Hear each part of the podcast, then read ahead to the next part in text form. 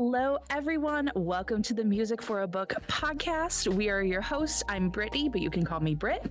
And I'm Hannah. And our podcast is exactly what it sounds like. We take our love of books and our love of music and kind of combine them together. We're going to be doing reviews of books, picking out a song that we feel like encapsulates the vibe and the theme of the book overall, and walking you guys through it step by step. So, welcome to our very first episode. Woo! Woo!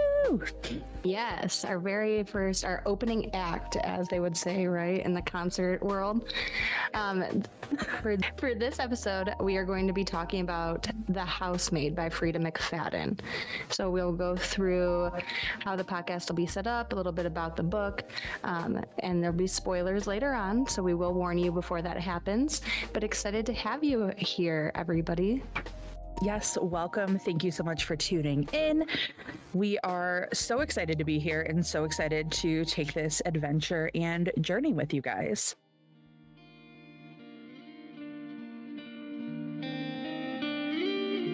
Dear Reader,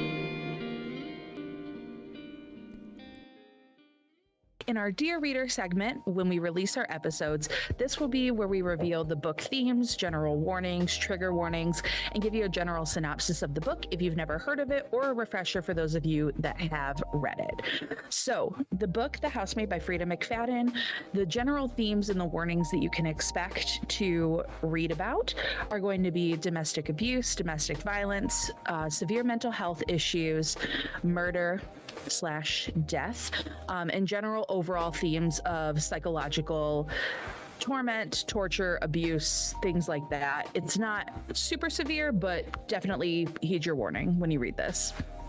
Yes.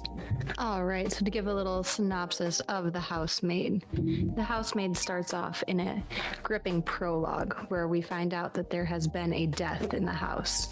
Dun dun dun. Then we are int- then we are introduced to our main character Millie, who has kind of had a rough go about it with some jobs, but has an interview for one of her for a dream job with the Winchester family. This job would be a live-in housemaid for Nina, Andrew, and their daughter Cecilia. So on our first day, Millie arrives, everything's going good, and then all of a sudden the gardener says danger. So then she wonders, what is that about? And as we move through the book, we just see that the family might not be everything that she expected it to be. Was this a dream? Or was it more of a nightmare? So that's what you can expect out of the housemaid without giving too much away. So now we are going to reveal our song choices for this book. Just so, so you guys I know. Just so you guys are aware, we are heavy in our Taylor Swift and Harry Styles eras. So our songs are probably going to lean that way for a little bit, but just know that it might not be that way forever. We are just so deeply involved in that part of our life right now. So the songs will probably reflect that for a little bit. Yes. Number one artist for like the last, I can't even tell you how many years. So just exactly. fair warning. yep, it's fine. So, oh, I'm so excited. We have not talked about the book. We have not talked about our song choices. We are going in fully blind, and I know we've both been dying to know. Yes. So, all right. Am I going to reveal? Are you going to yeah. reveal? Britt, you go first. Okay. So, the song that I have chosen is Blank Space by. Don't tell me you also picked Blank Space. Shut up.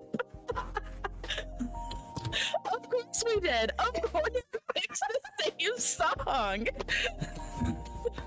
I'm interested to see what you think, why you picked it, but yeah, that's the song I picked too. Oh, you guys, I we did not plan this. General, like, genuine reaction right now.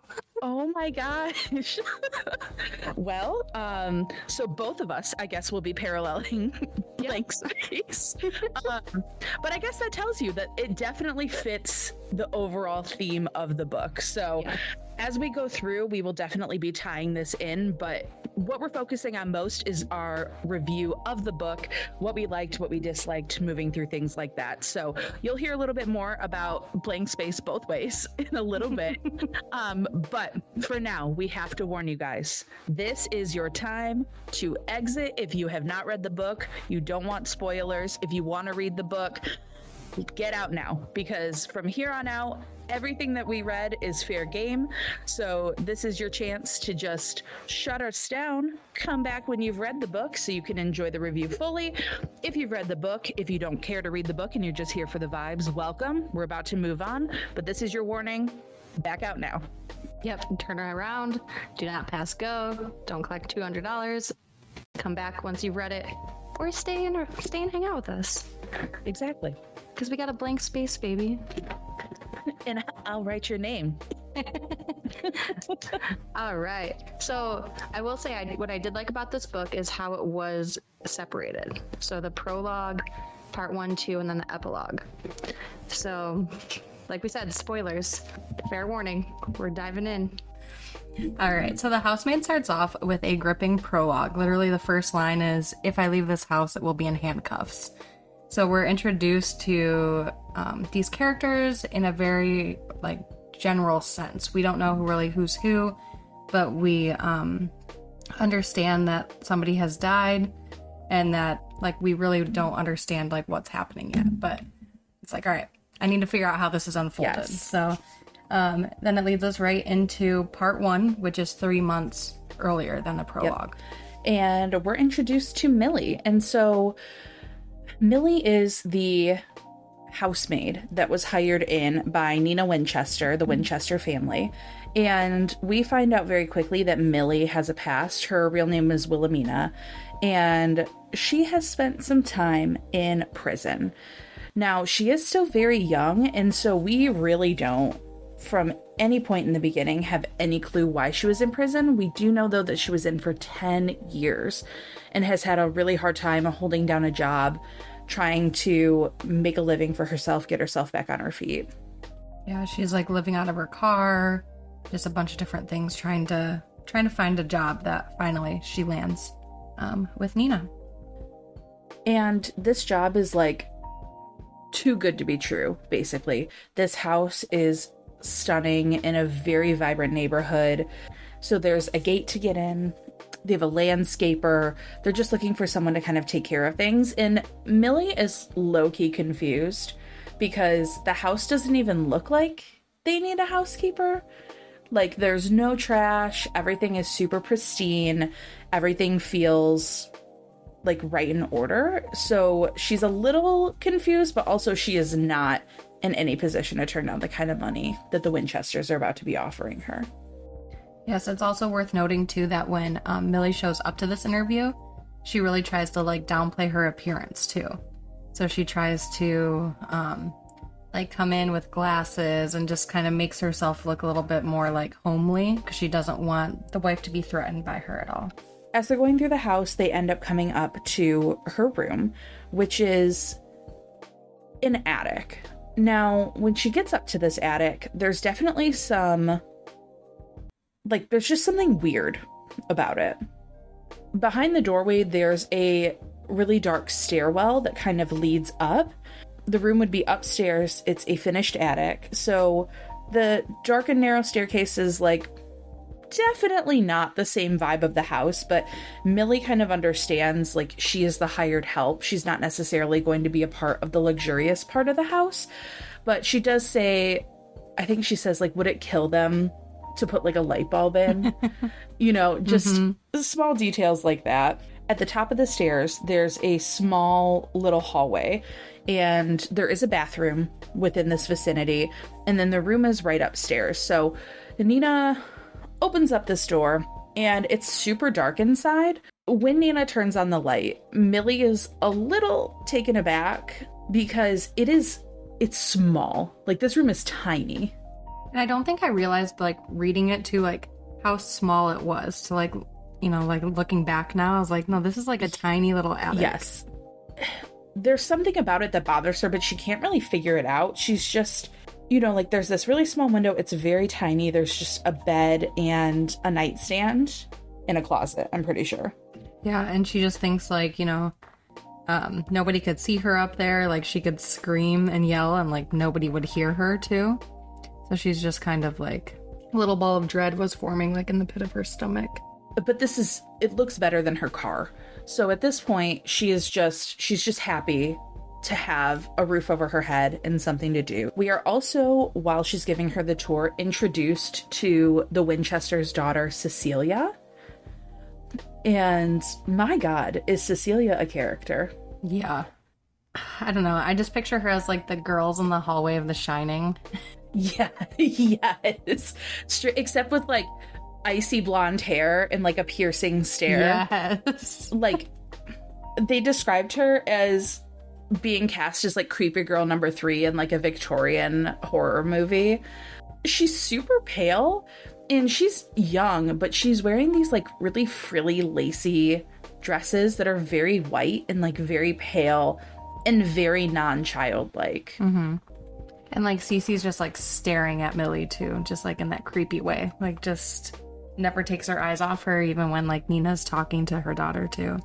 Yeah, and she's like, Is there something wrong with me? Like, is this girl gonna murder me? Yeah. What's going on? And then she like Millie just kind of brushes it away, like, all right, I'm being ridiculous. she gets really excited because she's going to take the position if Nina offers it to her. Again, dream opportunity. She can't pass it up. The only thing she's worried about is Nina doing a background check on her and seeing her criminal history. As Millie's leaving, right, she's crossing her fingers, you know, she's like, Did I dot all my I's, cross my T's, you know, making sure everything was like perfect for this. But then on the way out, she runs into the gardener. She like tries to say hi, but he like just kind of stares at her. His expression like sends a chill down her spine, and he just kind of like shakes his head. We move forward a little bit, and Millie obviously gets the job. It seems like it's going to be a really solid working relationship, and she's going to come in. And I mean, the house is pretty immaculate. Like, Nina keeps herself together. Nina is a really, like, well kept woman. She wears a lot of white too, just like Cecilia. Beautiful hair, everything is well done. So, Millie arrives at the house. She's really excited. You know, she's getting ready to go in, and she runs into the landscaper and is you know, kind of yelling out to him, like, hi, hello, you know, this is my first day. And he doesn't really say anything. He's just like a massive dude. Like, and she also says that he's pretty hot, but he's like mid 30s. He's, you know, very rugged. He has some tattoos. And she asks if he can help her. Yeah, because when she arrives, the gate's closed. and she realizes that he doesn't speak English because he responds in something that sounds like Italian. She's trying to like mime her way in and trying to explain her situation. Yeah, so he opens the gates. Yeah, and so he doesn't speak much English, but he does. Um, we do get introduced to him. So, you know, Millie is, like points to herself and says, like, you know, Millie, and then he does, you know, respond back like, "I am Enzo." But then he like says something in his language that we don't really know what it is yet, right? And like says a foreign word to her. She's like just very like confused as to what it means. Like obviously doesn't know. Just as he says that, Nina comes out and is like, "Oh, Millie, you're here." and Nina is just overjoyed.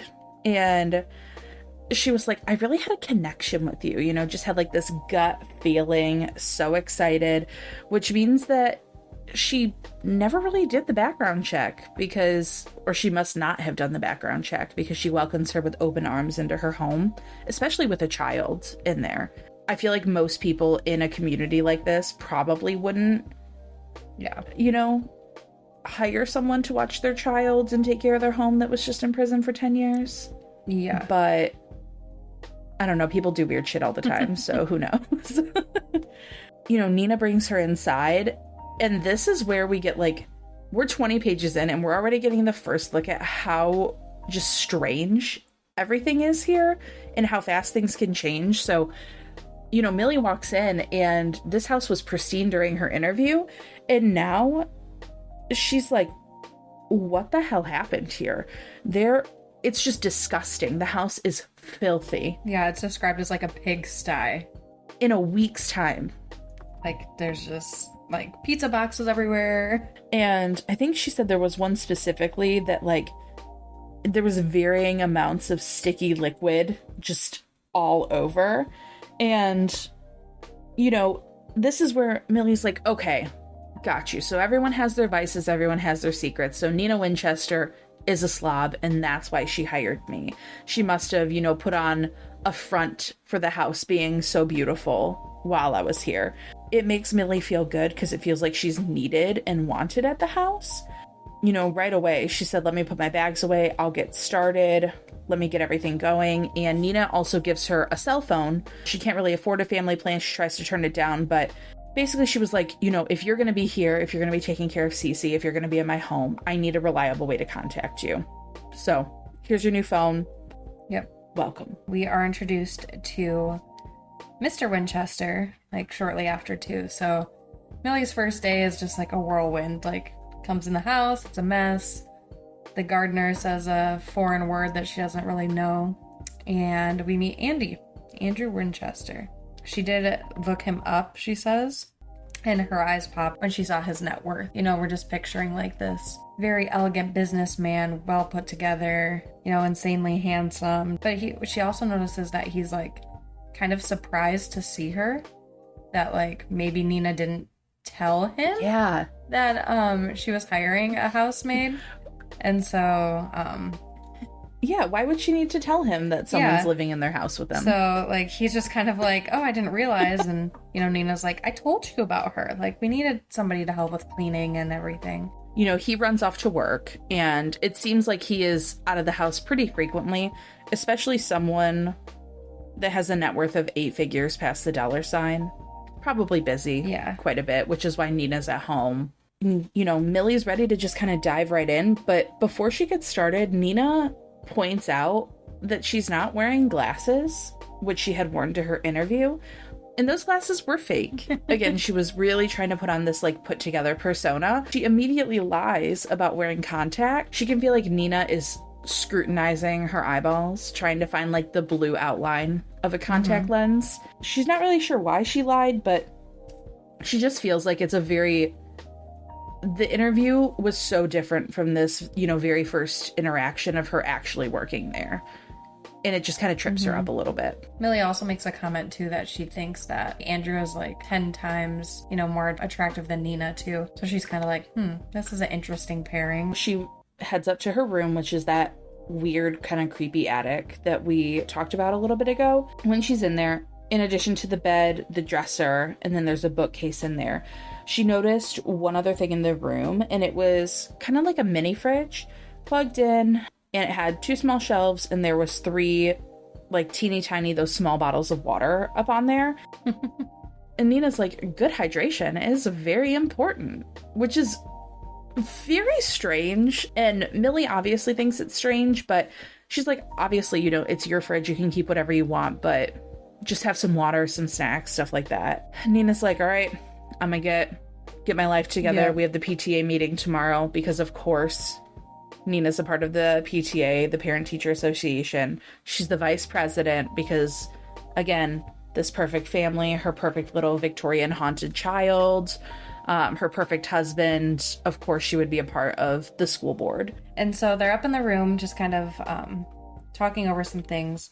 And uh, Millie rests her hand on the doorknob. And then that's when she kind of notices, like, what is bothering her um, about this room. And she kind of gets a sick feeling. And she asks Nina, why is the lock to this bedroom on the outside rather than the inside? Interesting. Yeah, I mean, a little, a little bizarre. Yeah. And somebody like thinks like, you know, somebody could easily lock me in here. There's only one window. And, you know, she's like, this is can't be good. So she asks if she could have a key to the room. And then Nina says she's not sure where it is, but she'll find it. You know, Millie points out like I feel like Nina has a split personality. Like just how she like flips from hot to cold so rapidly.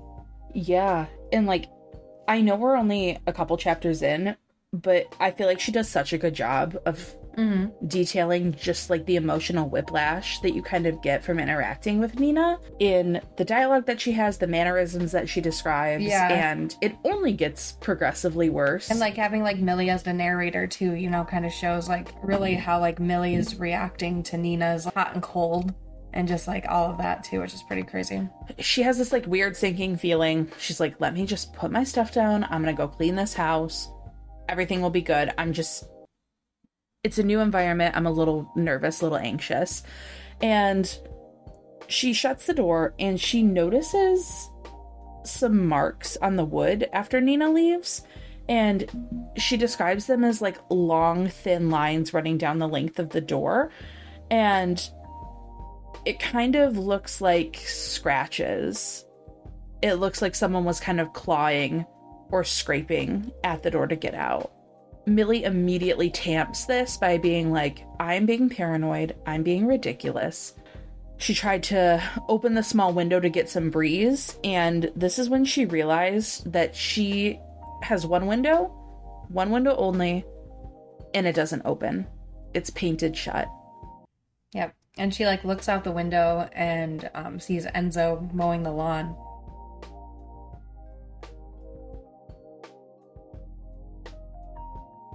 That's when like she remembered that he like hissed at her Percolo.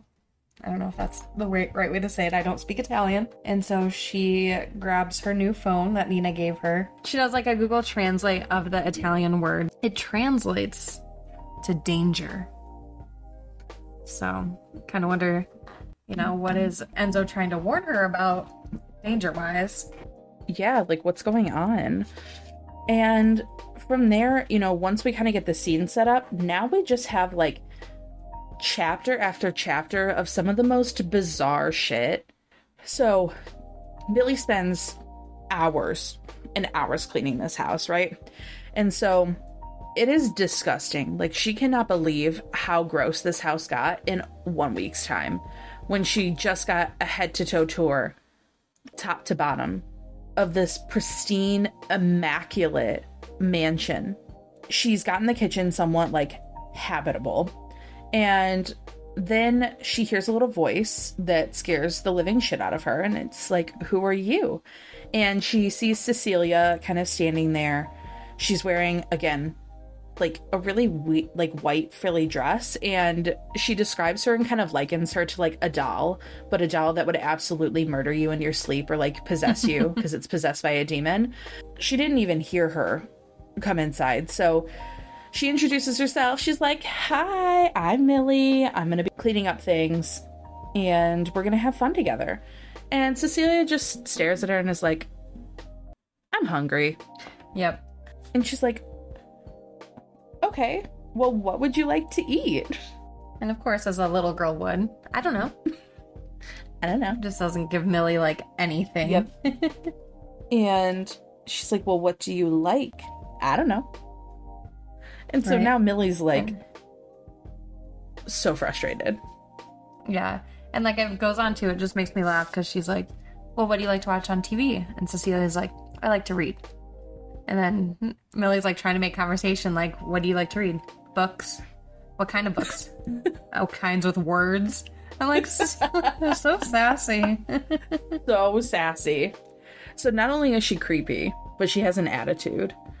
And so Millie's like, oh God, you know, this paycheck better be worth it. Yep.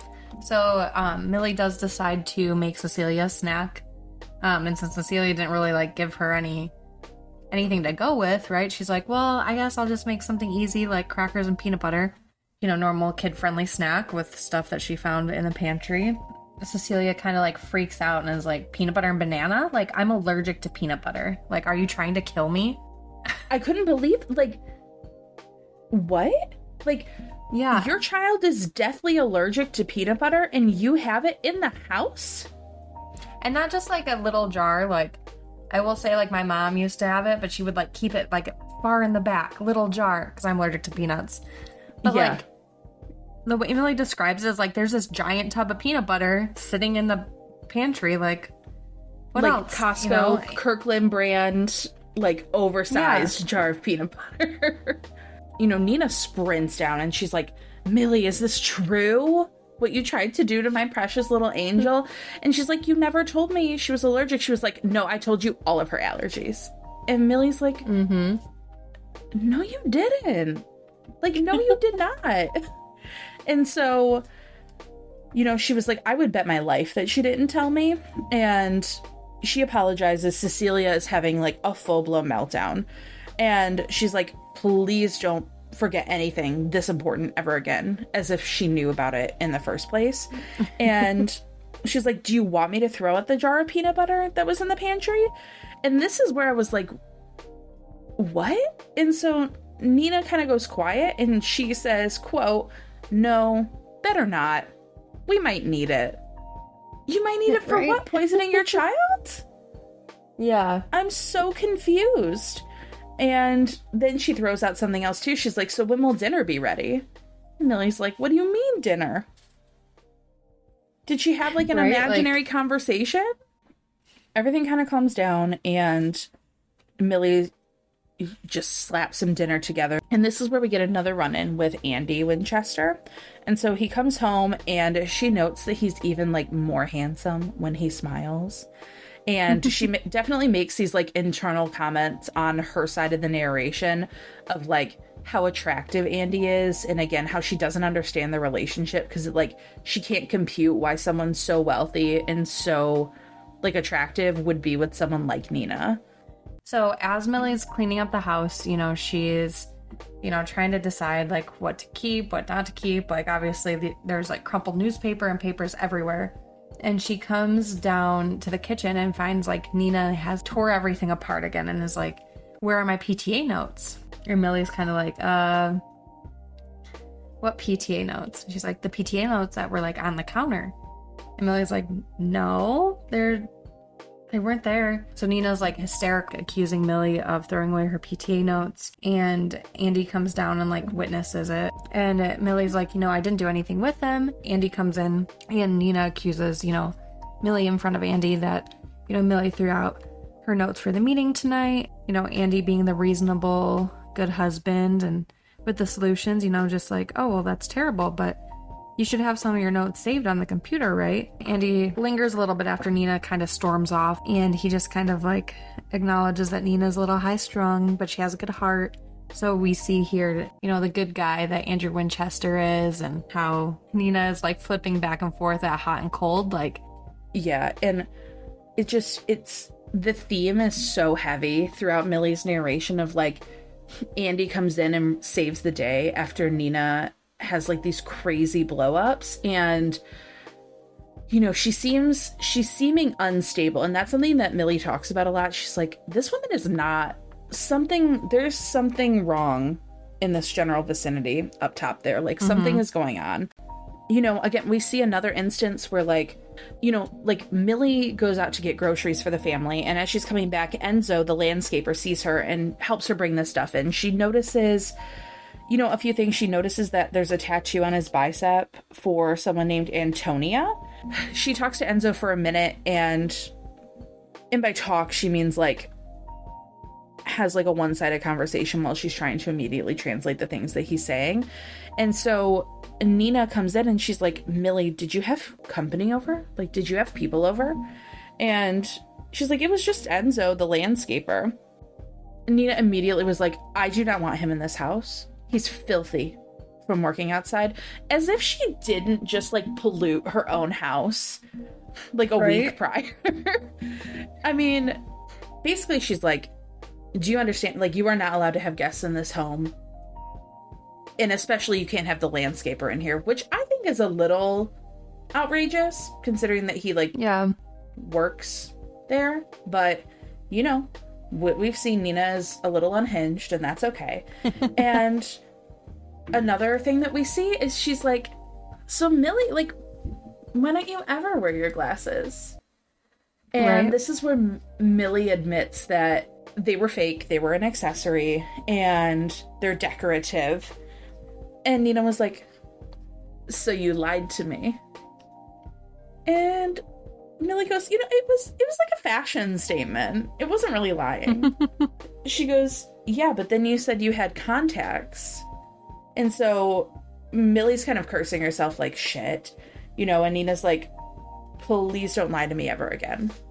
And so it's just another thing. She glances around the living room and before she exits, the last thing that she says is, Please clean up this room. I'm not paying you to flirt with the landscaper.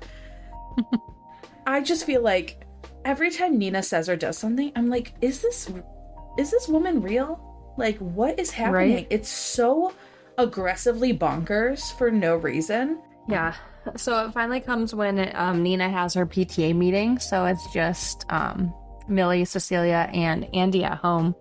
So Millie makes dinner, like, you know, I get the expectation now that she is to do that. But Cecilia obviously doesn't like the dinner. So Andy steps in again and is the hero and shows Millie how to make the proper chicken nugget.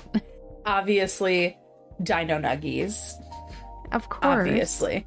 But like they can't the dino nuggies, no amputees, no amputations. They must be whole dino nuggies, microwaved for a very specific time frame. So, you know, during this time too, like, you know, we talked about how Millie, you know, describes Andrew as being like this very attractive, like sexy, handsome. Talks about how, you know, when she went to prison at 17, she wasn't a virgin, um, but her only experience included clumsy high school sex. You know, she obviously is feeling a little probably deprived, like seeing Andrew, right? She's just like, thinking about the fact that she hasn't even like touched somebody in like over a decade. You know, he's the man I'm looking for, but obviously not married. And this is when I was like kind of thinking like, are we reading a thriller or are we reading a romance novel? Because I see some mm. like sparks flying here. when I picked this book up, romance was not in the forefront of my mind. So, yeah, we just keep seeing these weird sides of Nina that come out and no real explanation for them until, you know, she comes down to the living room and Nina is holding a garbage bag and Millie's like, "Dear God, what now?" Like, is she about to pour trash all over the living room for me to just clean up? And honestly, I would not put it past her to do that. But Nina is like, I went through my closet, and unfortunately, a few of my dresses are a tad too small. So I've collected them, and would you take these to a donation bin? Millie, a couple of times throughout the book, does note that Nina seems to have habits that are not that great, noticing that she is slightly overweight. She does eat a significant amount of food and snacks and things like that. And there's definitely some stuff about like weight and weight stigma in here that I think is a little gross, but also obviously it's from the perspective of Millie, so we're getting it through her specific lens. Mm-hmm. You know, Nina gives her this garbage bag and you know, she said, no problem. And she's like, actually, though, like, what size are you, Millie? Like, what size do you wear? And she says she's a size six. And Nina's like, perfect. All of these dresses are a six or an eight. She insists and will not stop until Millie takes these clothes, takes the dresses. She said she would look amazing in them. She's like, okay, I'll take them. Everything's fine. She gave them to me. It'll be good. Then Nina drops a little bomb and says, like, this is very generous of you. She says, if you decide you want it back, just let me know. To which Nina says, quote, I don't think I'm going to drop any dress sizes anytime soon, especially since Andy and I are having a baby. Mm-hmm. What? And she's like, You're Like- pregnant? yeah. So it's like, oh, maybe her behavior is like based like pregnancy hormones, right? hmm Hmm. Yeah, maybe. like very intense pre- pregnancy hormones. Yeah. Yeah. I just feel like there's like a domino effect almost of like all this stuff like that happens in relation to like Nina and and Millie and just different things. And Nina calls Millie to pick up Cece from school and like gives her name of the school and tell her like yeah you need to pick up Cece all this stuff. Um and so they get off the phone. Millie looks up the school and the school name that Nina gave her is not correct but she finds like you know, she's like on a time crunch. She's like, all right, I got to pick up Cece from school. Like, I can't be late. You know, later we, like, she calls Nina and Nina's like, I did not tell you to pick up Cece. Why would I tell you to do that? Millie's kind of racking her brain, like, what did I get myself into? Like, what is going on with Nina? And I think she starts to question whether or not the paycheck is actually worth the stress that she's been experiencing. And there's a night where Millie can't sleep, so she ends up watching TV down in the living room, and Andy happens to find her down there, to which they sit down and watch was it Deal or No Deal or like Family Feud together? Family Feud. Family Feud, yeah. Which obviously phenomenal late night show. We love some Yep. Steve Harvey. And you know, Nina catches them together, which is innocent looking. Wait, rewind. But rewind Yeah. real quick. So Yes. when they're down there, Andy's like, "Oh, I'm gonna have a snack. Do you mind if I have a snack?" And grabs the peanut Yep. butter. And Millie's kind of like, "Wait, why are you eating peanut butter? Like, Cece's allergic." And he's like, "No, she's not." And so just another thing that we're like, "Wait, oh what oh my did god. Nina say?" Thank you for that because I completely forgot. I even tabbed it and I just looked right over it, but she she's like, "Yeah, she's allergic." And he's like, "Why why would we keep like a giant jar of peanut butter if my daughter's allergic?" Which is exactly what we said. Yep. But yeah, so they're you know, they're sitting out there and they're talking and Nina is she's livid. She's glaring at them and she's like, "Oh, you two seem to be having a lot of fun." And this is like the worst possible situation Millie could imagine because every day is a roller coaster of turmoil and emotional abuse from Nina and now be, her being found in a quote unquote like compromising situation with her husband is only going to exacerbate the problems that she already has. I feel like the way that she's written is so condescending and like the best way possible.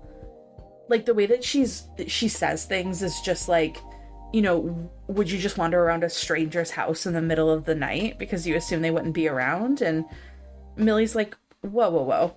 Like I I live here. Like I take care of your house for you. Yeah. It's not like she stumbled into a random house and is just chilling. But something to note too is when Millie went to go pick up Cece from school, some of like the PTA ladies were there and just kind of asked Millie how she likes working for Nina. And they make a comment saying like Nina is nuts, like literally. Yeah.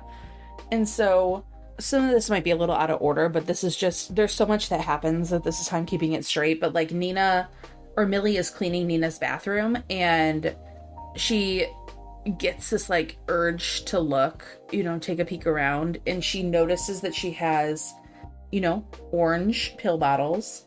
And she takes note of a couple of them. And when she looks them up later, they are antipsychotic medications, I believe. Does that sound mm-hmm. right? And so. so she kind of makes a mental note of that of like, okay, you know, maybe there is something more here that I don't know, and that would explain a lot of the mood swings, a lot of the erratic behavior, and and all of that. So we arrive at like a really pivotal moment, and this is where Nina and Andy go to their fertility specialist to mm-hmm. talk about the pregnancy because when Nina was like, "We're having a baby," she wasn't actually pregnant yet. She was just saying that they are planning to have another child together. You know, while they're waiting, she's taking care of Cecilia, which she has another run in with this ghostly Victorian child being an absolute bratty POS. Uh, she like flings a sandwich across the room and they're having a fight. Their little tiff is interrupted by Nina and Andy coming home from the appointment. And they do not, they do not look good. No. Like Nina's hair is in disarray. Um, her blouse is wrinkled, which is just not, you know, part of her normal like well kempt um kempt look. Yeah. And you know, we find out that it it's not good news. It was definitely not the news they were hoping for, and we find out from Andy in another admission there might have been one sooner, but we find out that Andy is really devastated because Cecilia is not his biological daughter.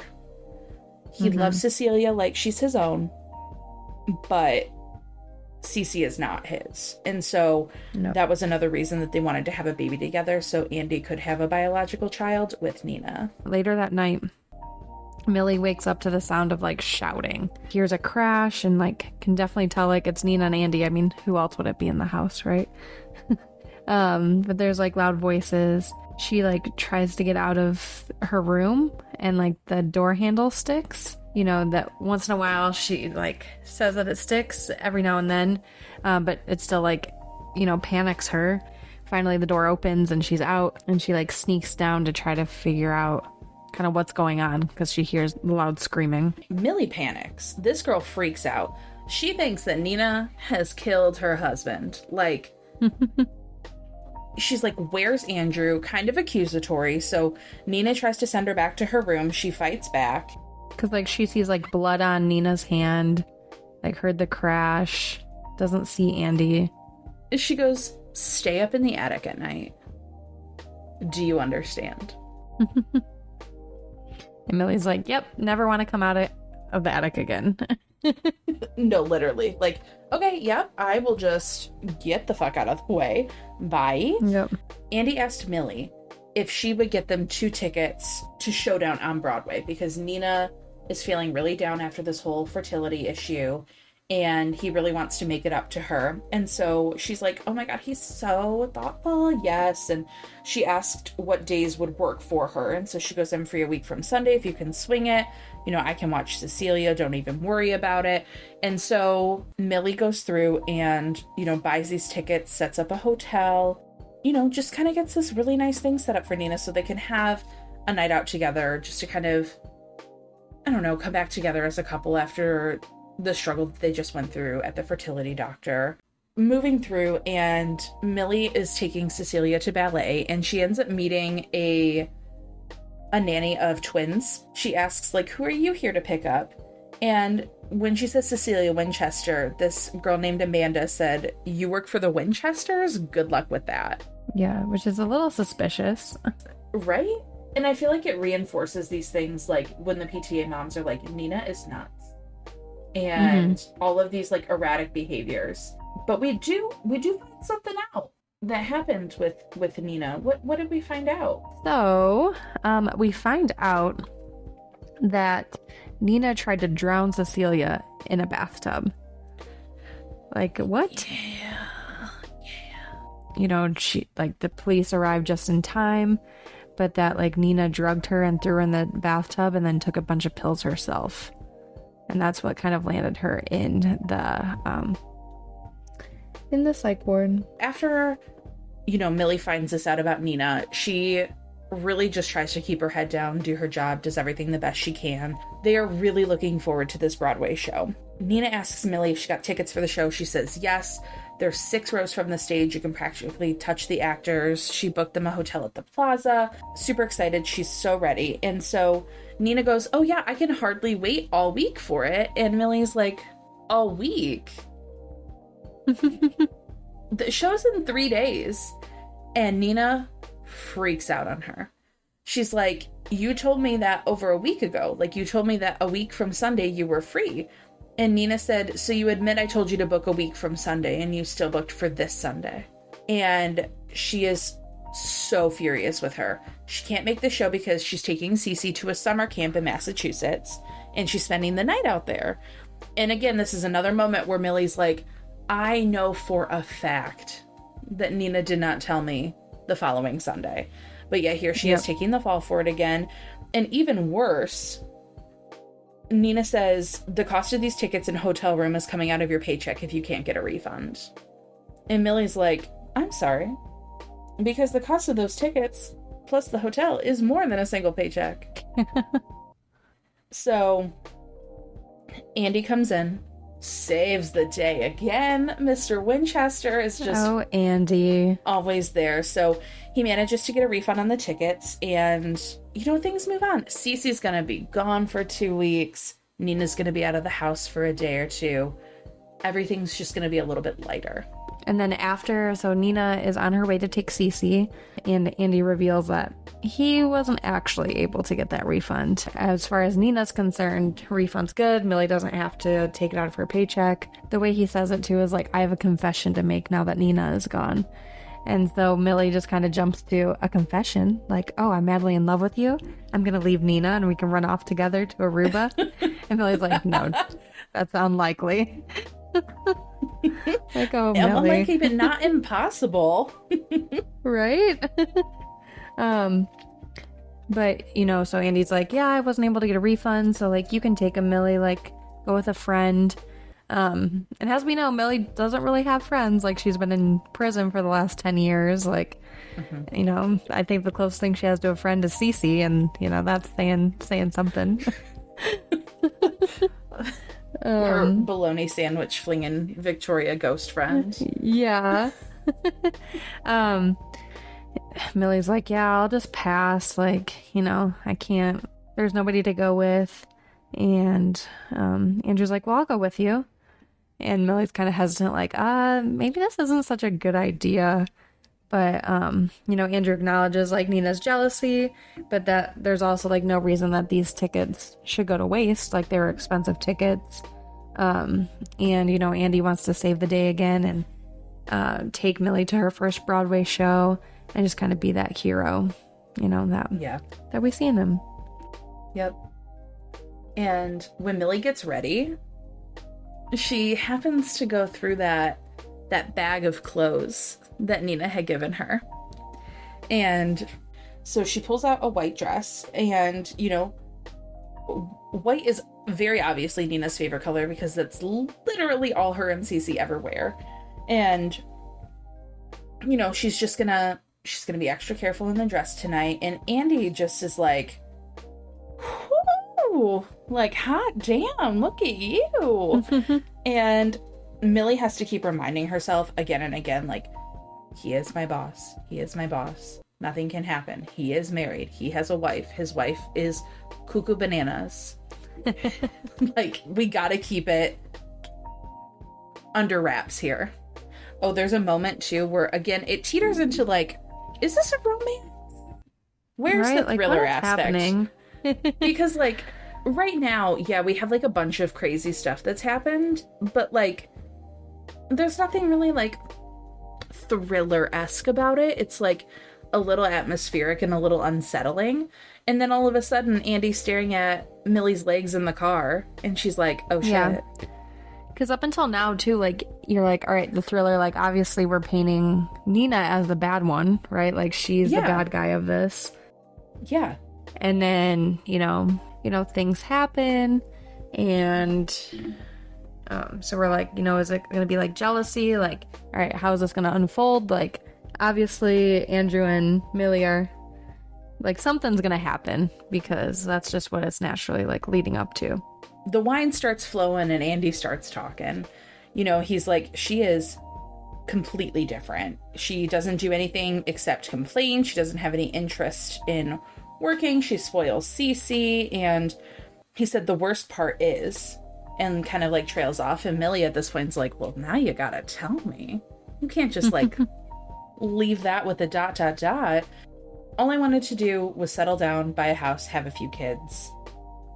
And, you know, she's like, I'm sorry about the fertility issues. It must be hard on you. And he says, Yeah, we haven't had sex since that doctor's appointment. Oh, Andy. They get a cab back to the hotel. Millie's like, Okay, there are two beds and he's like what you don't trust me and millie in her head's like no like i don't trust myself like i do yeah. not trust me in this situation they get into the car and at this point they're both like pretty intoxicated and she's like you're looking at my legs again and he actually admits it this time and he's like what you got great yep. legs there's no harm in looking and then um yeah it's uh it goes where you expect it to yep. It's fade to black though, guys. Like don't worry, but um the um I just love the opening of chapter 27 when she's just like needless to say, we didn't this is Millie, right? Needless to say, we didn't get two separate rooms at the plaza. So yes, I slept with my married boss. Like, "All right, Millie." And so like when they wake up, you know, Millie's like, "All right, what's like Nina gonna think? And like just she tries to lay that out with like Andy, like, we're not telling Nina, right? Like, and he's like, no. And Andy's like, you know, I had a great time last night. I'm not sorry for it, and I hope you're not either.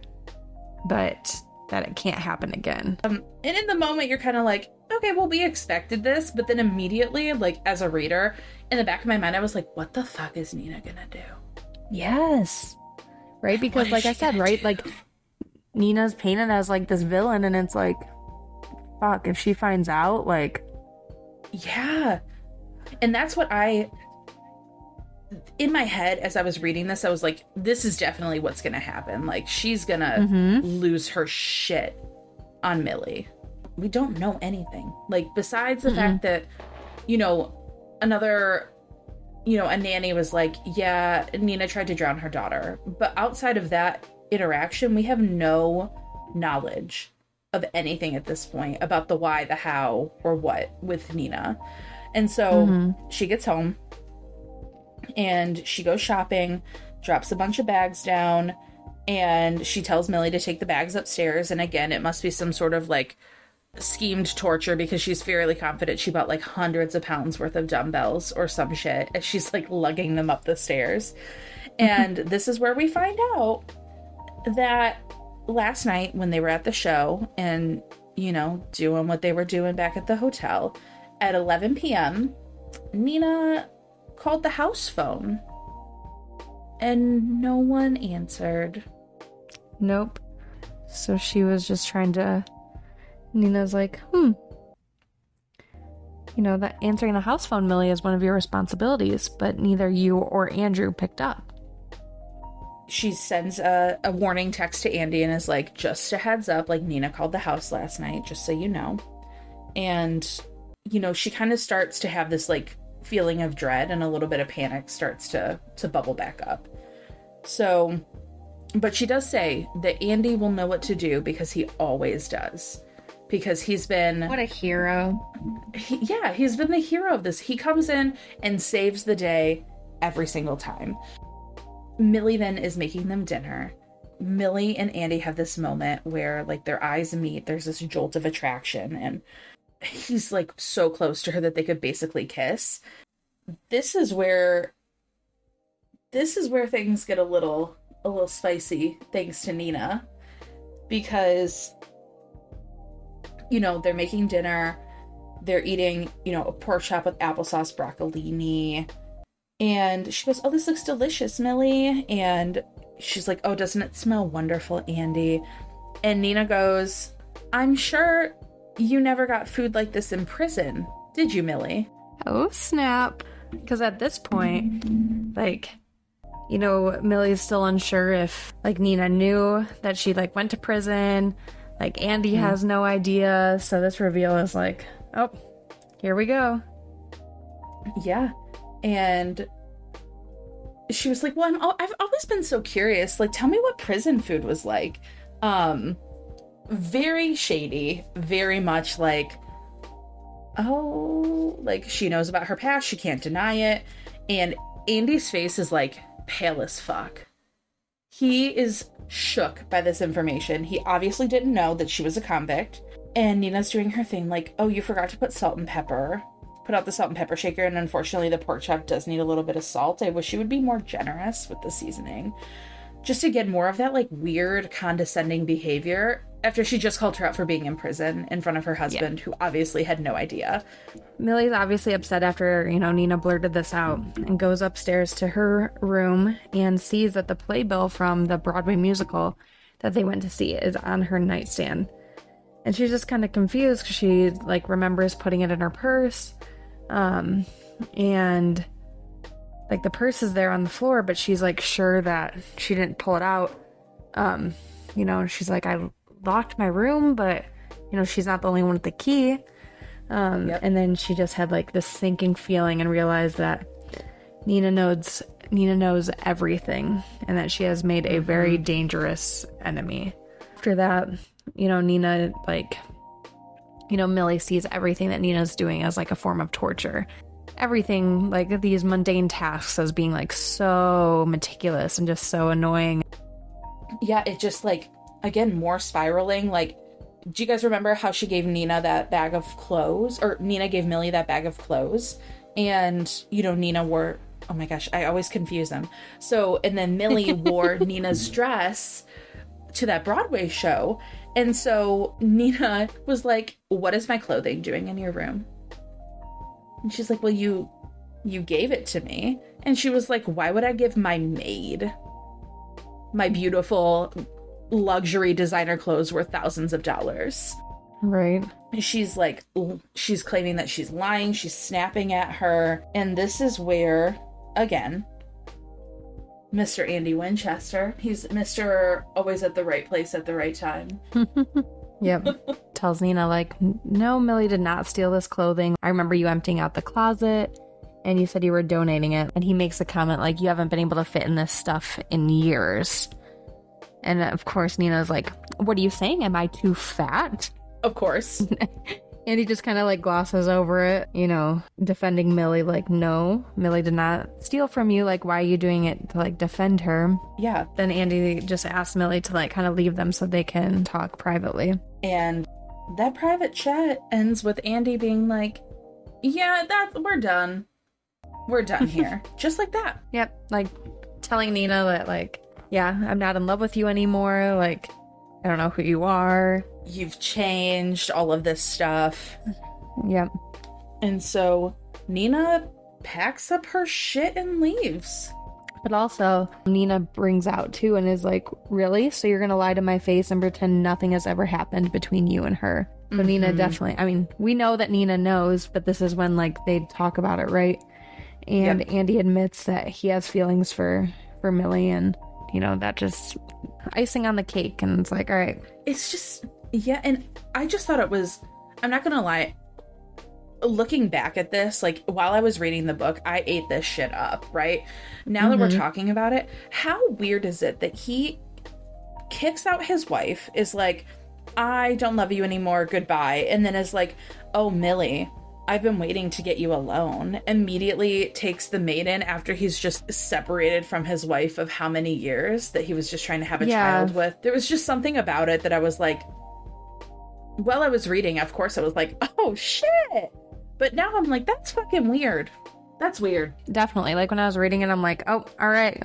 All right, Andy, kick her out. You know, make her more in the villain. Like, let's go. Yeah. And so that's exactly what he does though. He they wake up Yep. in bed next to each other. They're they're living the dream and Millie's gotten some phone calls from some unknown numbers and she feels like really unsettled about everything, but she's just staying focused that she has bagged this rich, beautiful, heroic man and Yeah. got rid of like the wicked the wicked witch of the west basically was the west or the east the bad one i don't know what the wicked witch that was in the house But neither one, if you've seen Wicked, come on. True.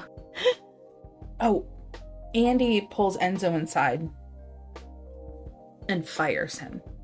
Oh, yeah. Enzo's confused, but he goes, okay, like, I go. And Andy, you know, disappears out the front door. And this is where Enzo stops. He looks at Millie and he said, Millie, you must get out of here. You are in terrible danger. In very clear English. Yes, very clear English, not a heavy Italian accent. And she says, You know, I'm okay. Nina's gone. Don't worry. And he goes, No, you are wrong. She is not. Gets cut off. Andy pokes his head back in. And Enzo leaves. So, like, they go back in the house, and Andrew tells Millie that, like, she doesn't have to be doing any work for the house anymore. Like, Monday is usually the day that she goes grocery shopping. So, she does still go do that. She runs into one of the PTA ladies from um, earlier in the book where Nina had all the ladies over and runs into her at the the grocery store. She asks her like she confirms that she like works for the Winchesters and just that the PTA lady has been getting has been trying to get a hold of Nina all morning that they were supposed to have um, brunch but that she never showed.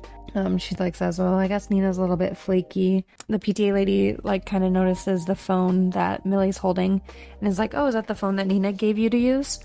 And Millie is like, "Yeah, it is." And the PTA lady just laughs. Like, I have to say, like, it's so nice of you to let her keep track of where you are at all times. Millie's kind of like, Mm-hmm. you know, she just texts me, like, it's not that bad. And the PTA Yeah. lady's like, um, no, that's not what I mean. I'm talking about the tracking app that she installed. Um, and that's when Millie was like, wait, what? Nina tracks me via my phone. She just like unfolds, like, of course she knew where I was then when we were at the Broadway show Yeah. You know, Millie's like kind of freaking out after or Millie's like starting to realize that like Nina knew where she was at all times, the Broadway show, all of that. Walks out of the grocery store and sees a car that looks like Nina's car too. And her phone starts to ring. Millie answers the phone and is like, Hello, Nina? She's like convinced that this number is like Nina. And it's somebody on the phone, a cheerful voice. Hello, it's come to our attention that your vehicle warranties may have recently expired. but she still can't push this feeling away that she's somehow in danger. Yeah, and you know, she goes back to the house. She's trying to shake these feelings. Andy's definitely going to be late. So she can't stop thinking about how Enzo kept saying she was in danger. But Nina's gone. She is, everything's fine. Her phone started ringing on the coffee table. And when she picked it up, there was a distorted mechanical voice that just said, Stay away from Andrew Winchester. And she asked if it was Nina. She couldn't tell. And there's a click, the line went dead. And so she's just pissed off because she feels like this is Nina just continuing to ruin her life, even though she definitely just like stole Nina's husband under the same Right. roof while she was working for them. But it's fine. Everything's fine.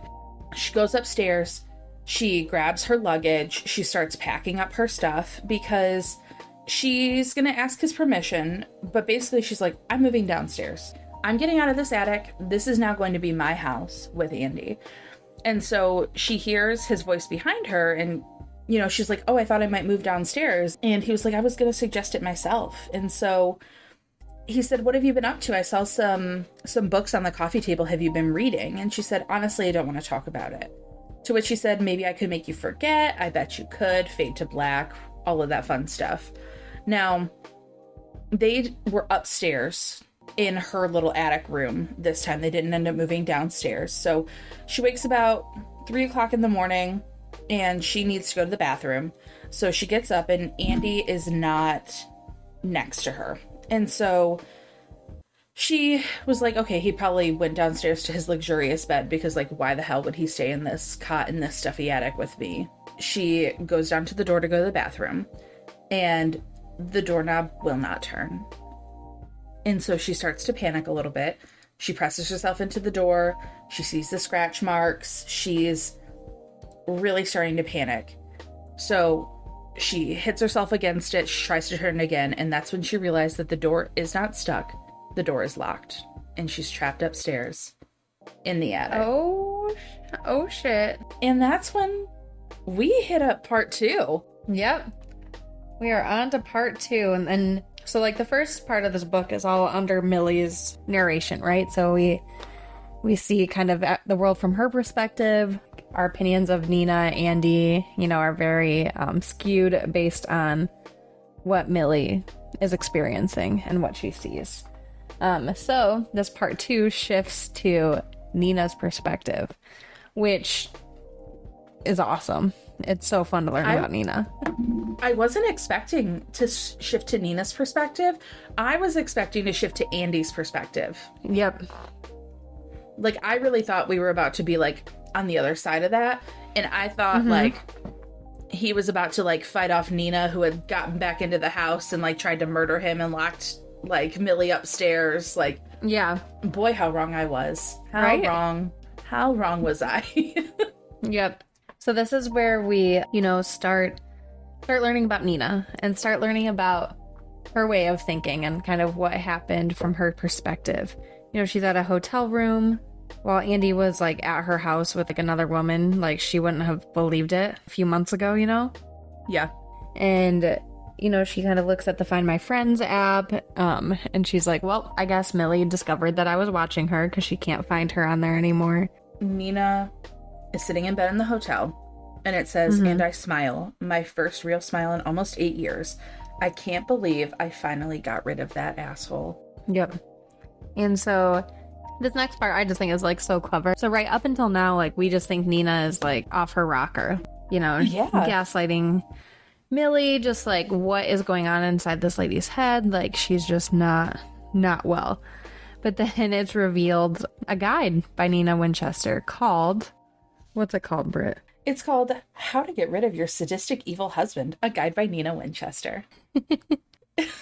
and so she takes us through step by step. You know, definitely if you haven't read the book, please do because we don't have enough time to go through all these steps. Um, yes. But they are so good. You need to read them for yourself. But oh, this book is on Kindle Unlimited, by the way, you guys. Just so yes. you all, yeah, this book is on Kindle Unlimited. So if you have that, pick it up.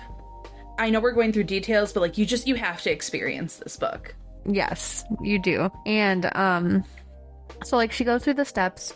Step 1, you know, she starts off by introducing us to how she met Andrew Winchester. She worked with him and um, at the time like um just had Cece. She was like breastfeeding. She walks into this meeting with her boss and Andrew's there too. Embarrassingly enough, she like leaks cuz she should have been pumping. Um, and you know, her boss is kind of like a dick to her, but you know, Andrew comes in and saves the day. Of course he does. It's Andy Winchester, baby. Right? And so, of course, Nina's like, oh my gosh, you know, thank you. And um, they go out for like hot dogs, and then he asks her out on like a proper date. And so we just are kind of introduced to how Nina kind of was enamored by Andrew right away. Yeah. And then we move into step two, which talks about marrying this sadistic evil man. And so everything seems like so beautiful with them. They're, they're in this beautiful house together. Andy really takes in Cecilia like she's his own. And she notices, one day Andy notices because she's, Nina is trying to be the perfect wife. Absolutely, like have the perfect body, be the perfect spouse because he, Andy loves her in white, so she wears all white. So we realize that that's where her obsession with white comes from. So Andy notices that he can see her roots coming through a little bit. And so he's like, "Hey, I can see your roots." And she's like, "Oh, I, you know, I totally forgot. I've been so busy with Cece. I will, you know, reschedule an appointment." But he's like, "Hey, you know, just I I need your help. Just come I need your help with something." And she's like, "Sure. What is it?" And he goes, "You know, there's some paperwork upstairs that I was wondering if you could help me try and find. I got to get this contract done and then after we can, you know, get together." And she's like, Oh, he does not have to tell me twice. Like, my beautiful, adoring husband, all of this stuff. They head upstairs to the room that we have come to know as Nina's or Millie's living quarters. And it's she notes it's really creepy, it's dark. When the light comes on, she realizes that it's not a storage closet, but it's exactly as how Millie has experienced it. There's a cot, a dresser, a mini fridge, tiny window at the end of the room. And he said, Well, you know, I store everything in the closet over there because she was expecting it to be, you know, a storage room. And she walks mm-hmm. over to peer inside, but there's nothing in there except for a blue bucket. And she's like, This is no two person job. And as she's noting this mentally, she hears a door slam behind her. And Andy locks her in. Yep. And so she calls out, like, Andy, like, where are you? And, you know, doesn't hear an answer or anything. And she's like, well, maybe he just went downstairs and the door blew shut. So she, like, presses her ear against the door and she just hears footsteps, like, retreating and just not coming closer. And, you know, she's just very, like, hesitant. She says she's, like, not claustrophobic, but, like, the room is small. She tries to open the window, the window doesn't open. So, like, kind of experiencing similar things to, like, you know, Millie had like, okay, this room is small, the window doesn't open, all of this stuff. And then she just really starts to panic, like calling for Andy after 15 minutes. He's just not coming. This is where she realizes that her husband is literally evil. and when I was reading this, I feel like this was kind of the gut punch that I was waiting for while reading this book. I was just waiting for the other shoe to drop, and I thought that I had it figured out. Like, I thought for sure it was going to have something to do with Nina and Millie, like Nina attacking mm-hmm. Millie, something happening. And so finding this out honestly shook me a little bit. And so, you know, she's in this room, she's locked up there, and Andy comes back and you know, he keeps saying we see this repeating pattern of like, yeah, you can come out, just not yet and he's kind of making it like a really sick and twisted game. And so he's like, You can't come out until you learn your lesson. And she's like, Lesson about what? what are we talking about? What's happening? She's like, What kind of consequences are you talking about? And he is like, I can't have my wife walking around like a slab with dark roots showing. How rude. And literally, like, one, you did not just have a child. Right? Two, what the hell are you talking about? Like, are you okay? What's going on? you know, she's like, I'll go to an appointment first thing in the morning. Like, I promise, just let me out. And he's like, You'll hang tight. Like, we'll just talk more about your punishment in the morning. And, um, what is, what's her punishment? Hannah? So, her punishment, um, Andy tells her that she has to pull a hundred strands of her hair from the root. I can't even, like, can't even comprehend that. Like, No, like, it hurts just like yanking like one, or like if your hair gets caught up in like your hair tie and you rip it out, that shit hurts. Yep. Yep. So he just wants literally a hundred strands of her hair. And so she's like, um, you know, they're like, there's some in my hairbrush. You can have my hair. You know, this is the weirdest request I've ever had. Does he have some sort of hair fetish? Like, what is this about? And you Yeah. know, Andy's like, nope, I want it from your scalp. He's like, I'm not joking. There's envelopes in the dresser. Just put it in there and slide it under the door. And then if you do that, you'll have learned your lesson. And so, you know, Nina's like, okay, okay, I'll do it. Yep. And so she starts to pull her hair. Yeah. Then we find out it she did it, but they were not all fine because 99 pieces of the hair had the follicle at the end of it, but one didn't.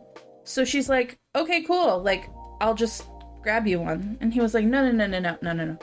Um, you got to start over." Yep. And he's like, I'll check on you tomorrow. hmm Nina's also during this time like worried about Cece, right? Like, Yeah. this mother effer better not like lay a hand on her. Andy does tell her, like, oh, she's downstairs playing. She's fine.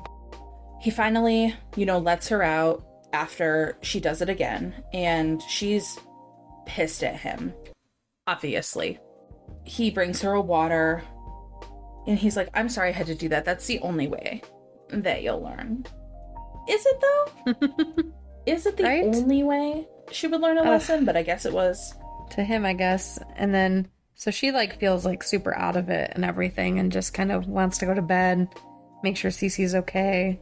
And then lovely step 4, make the world believe you're crazy. Which as we know from Millie's perspective, sh- you know, That she accomplished this. Like good job. That shit Good job. Nina. yeah.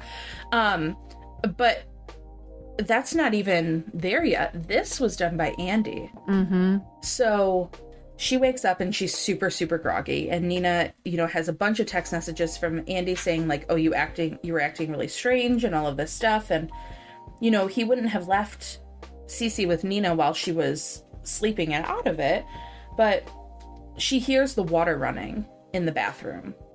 She is like, "Okay, well maybe he's in the shower, maybe something happened." So she throws her legs off the bed and she stands up and she's overcome with with dizziness. And she's trying to walk as slow as she can but she ends up collapsing because she can't even walk straight. Like she is so out of it so dizzy.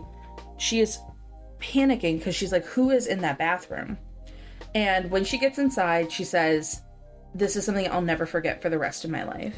She sees Cece inside the bathtub and Cece is an infant at this point, and her eyes are closed. She's propped up, and the water is rapidly rising in the tub, and it's almost to the level of her shoulders. So, in another couple of minutes, Cece would have been fully submerged. She's trying to, like, drag herself across this bathroom floor and she's like i am coming for you please help i will i will get you as soon as she reaches the tub she hears a someone behind her says mrs winchester don't move you know, a strong hand like grasps her. Nina tries to like get out, you know, her speech is slurred, right? Like, what are you doing? And she hears the man say, like, you know, she's alive, but it looks like she's drugged. And Nina's like, yes, drugged. And she thinks that, like, they know that um, everything that Andy's been doing to them. The police are there to save them, and a paramedic, you know, takes Cecilia out. Like they're going to be okay. They've come to save us. And that's when the police officer comes to Nina and says, um, Ms. Winchester, were you trying to drown your daughter? And so Nina's like, the like um, switch flips in her head. Wait, what? No, why why would they think I've done that? That's not what happened here. Can't they see that? But um obviously not because she spends the next 8 months at the psychiatric hospital. Like what I thought was wild was during her visit they were very much convincing her that this was completely a hallucination. Like she had made it all up and she was she had drugged herself so that's how the hallucination happened she mm-hmm. was suffering with postpartum depression she tried to drown her daughter she tried to take her own life. And you know when they searched upstairs for what she was saying it was actually a storage closet. It was just filled with papers and boxes of stuff. And so she spent all this time on medication and therapy just trying to unlearn it. And the her psychiatrist is like you know you have to face your fears basically. So she's released home and one night andy brings it up. I think you need to face your fears. Like i think you need to go up there see that everything was fine and we can you know move on from this and get you better. But that's that's not really what happened though was it? No. We know. Yeah. we know what really happened. We sure do. And what happened is andy is a sadistic ass motherfucker. Yes he is. And he takes he takes Nina back upstairs and she realizes that it looks the exact same as she remembered it in her horrible situation. She gets locked up in there and he's like, I just wanted you to know what you were dealing with. Like, I just needed you to know what I'm capable of. Which one, ew. Right? You know he said this is this is for you nina. You're not in a position to negotiate with me. Like he basically shames her and is like look what kind of shitty life you had before me. Bottom of the tier you had nothing going for you you're going to be a single mom with no baby daddy like your baby daddy wasn't in the picture. And now i'm here i'm teaching this is my life lesson to you. This is my self-help book. I am going to marie kondo your life by locking you in an attic. Does Right. this spark joy? Like Uh. and so um yeah he locks her back up in the attic and gives her some conditions Yep. So Andy tells her, you know, for starters, you don't tell anybody what happened in this room. You don't tell your friends, doctor, don't tell anyone. She talks about it. It's just going to be a sign that like she's delusional, and then um, Cece would end up in danger too. You know, she agrees because like, what else is she going to do? She's trapped in the attic, like locked in, and so Andy also tells her that if you need to be disciplined, it'll be taking place in this room. Yep. And you know, now she's trying to come to terms with it, trying to make peace with it because she has to think about Cece. Um, he supported her financially, but like he is even tempered. He's kept all of his promises, but those promises also included the attic punishments if and when he felt those were applicable. He always found something that was wrong, so she gave up. She you know, she tried to do everything possible. She stopped going to the gym. She started eating whatever she wanted to. She was like, you know, I if she couldn't turn him off with her behavior, she was going to turn him off with her appearance.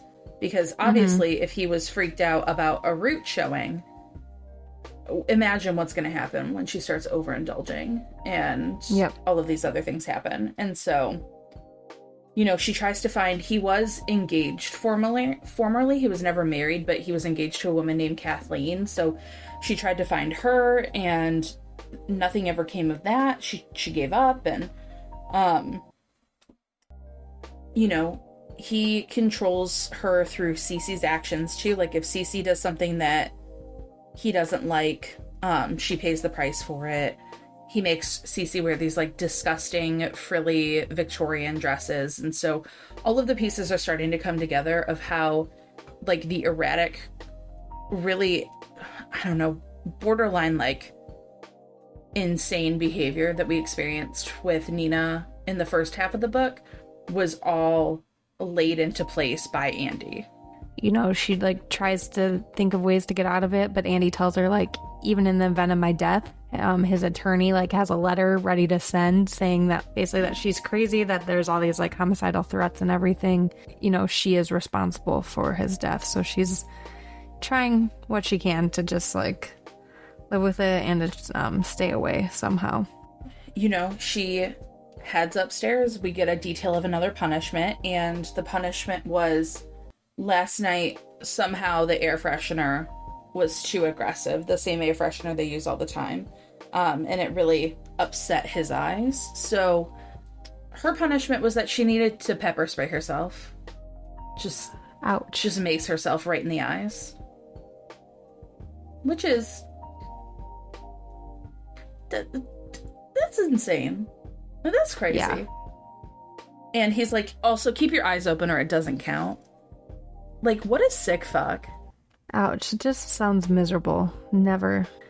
I know. And like, I was really trying to not like lace every word of about Andy Winchester with sarcasm earlier, but talking about him in like such a positive light, knowing what he's doing, like, oh my god, look at the hero, look at Andy. Like it's so hard to like maintain that when you know the sick yep. shit that he's pulled. Ugh, disgusting. Like it's so gross. And yeah. I mean, we see more and more stuff happen, but there is one thing that does happen.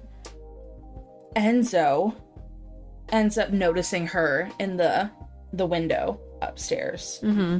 And Enzo comes up and he, he she tells him that um her husband tortures her and locks her up in the attic. And so Enzo demands that she tells him where a key is. And, you know, she's like, this isn't going to help. Enzo's like, listen, I'm going to break down the door. And we know from Millie's description of Enzo that, like, this is a big dude with a lot of muscles. Yep. He's, Enzo is pissed. He's like, he's hurting you. This is so wrong. He basically, Enzo eventually concedes and is like, if I don't see you tomorrow morning, I will come up here, break the door, and I will call the police. And she's like, okay, I get it. That's fair. And so Andy let her out that night. She ends up talking to Enzo and walks her through every single thing that ever happened. And he's like, okay, I'm going to kill him. Enzo's like, do you want me to just. Do you want me to just kill him? Like right now? Like I'll just Right. I'll just go grab something. And she's like, "Okay, um no." And Enzo and her end up devising a plan to try and get them to escape. So, you know, when um, Nina and Enzo are talking, you know, they come up with come up with a plan because um, Enzo definitely wants to um, wants to help because something similar did happen to his sister, which we talked about earlier, like the tattoo of Antonia um, on his arm. Something similar happened to her, and he was unable to help her. So he knew that he wanted to step up and um, help Nina with this. So they devise a plan, have a couple safety boxes, safety deposit boxes with, you know, money, passports, all the stuff kind of needed to um, get Cece and Nina to a safe place. And that's when Millie arrives. Because Millie is a perfect stand in for Andy to start seeing somebody else in that room. So we find out that she was very deliberately chosen by Nina. Everything that she did the clothes, the dirtying the house intentionally, you know, the the Broadway tickets, intentionally messing those up.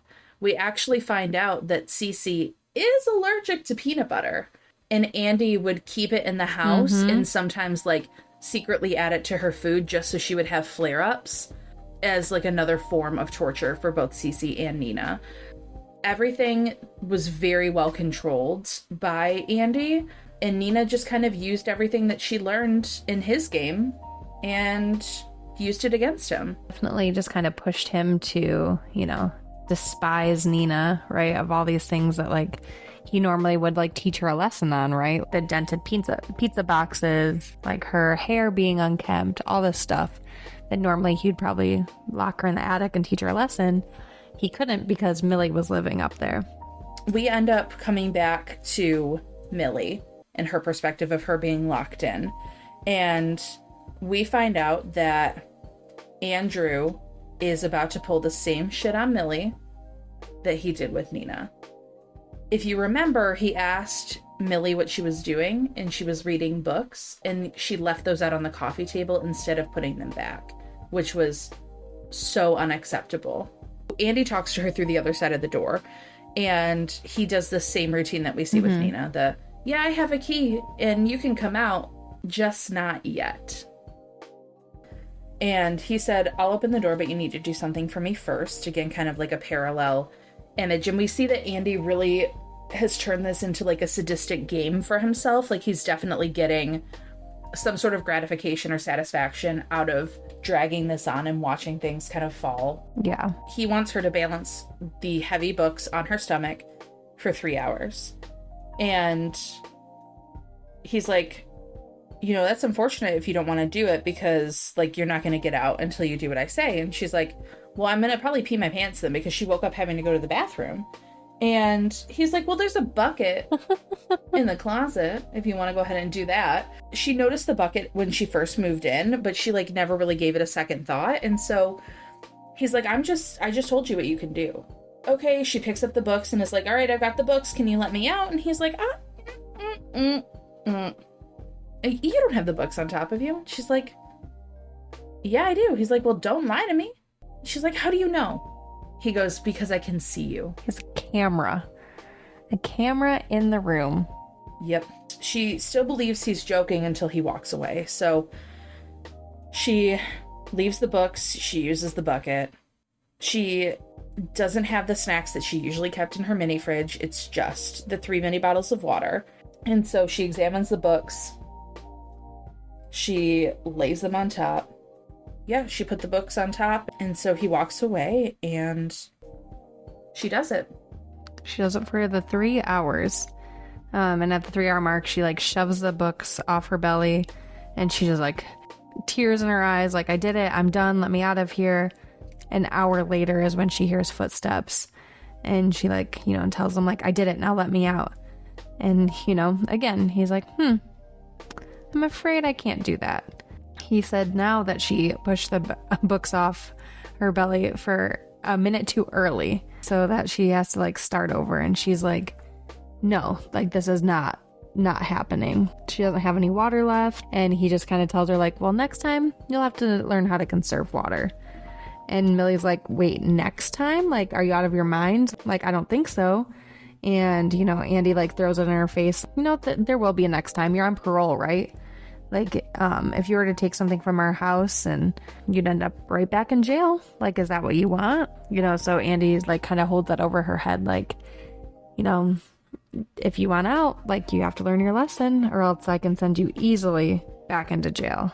Andy finally is like all right you know i saw you. Good job. Excellent job. Like very patronizing She he Andy pulls up like the image of them sitting in the room together and she's just like horrified by it. He watched her suffer the entire day and he had every intention of doing it again. So I don't think he entirely knew what he was getting into with Millie because she reaches into the pocket of her jeans as they're sitting there and she pulls out a bottle of pepper spray that was left in the bucket by Nina.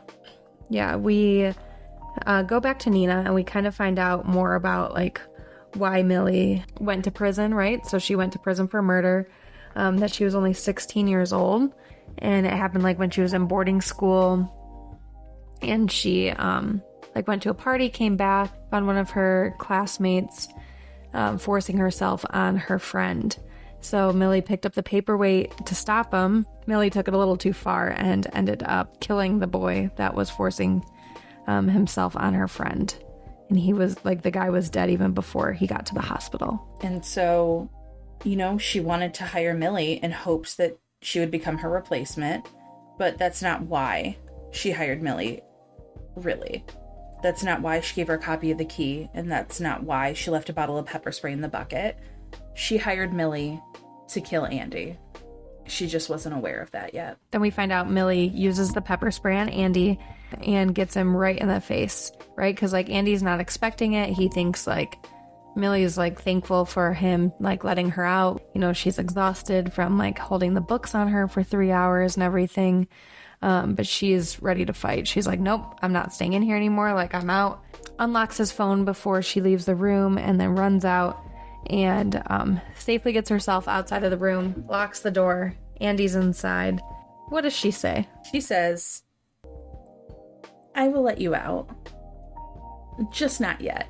She throws it right back at him and is like, All right, well, you need to learn your lesson. Well, she's like, I'll be right back. I'm going to go eat.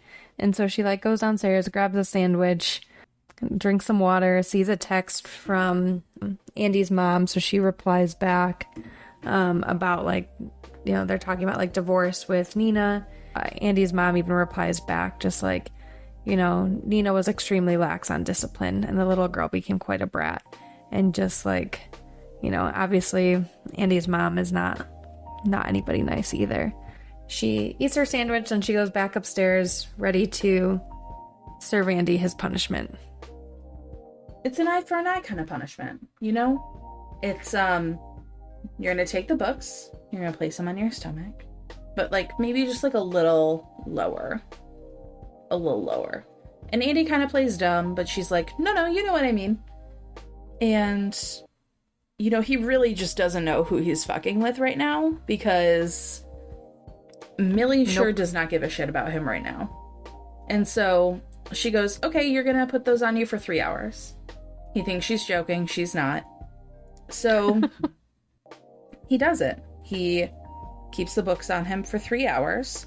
And, you know, as this is happening, she kind of reminisces about the entire time she spent at the Winchester house and realizing that Nina was not the crazy one. She really just doesn't know what to think that she was wondering how many people might have died in that room and what might have happened to Nina up in that room. She thinks of the scratches that she saw, and she talks about, you know, after she had killed Duncan, Kelsey, like the friend that she killed Duncan for, never spoke to her again, and she didn't understand why because it was like the sense of vigilante justice that she had. And so, mm-hmm. you know, she says the only person she can trust is herself out of this. So she goes back up. She asks how he's feeling. And you know she's like just relax. Like i'm gonna let you out. He's pissed. He's like let me out you bitch. And she's like yeah i'll let you out. Like just not yet and he's like i did exactly what you said three hours she said three hours oh i'm sorry if you heard three hours i actually said five hours so you're gonna have to start over and he's like i can't do this like this game is over and she uses the exact same words against him like, this isn't a negotiation, Andrew. If you want to get out of this room, you're going to keep those books on your junk for the next five hours. Easy. And he tries yep. to bribe her with money.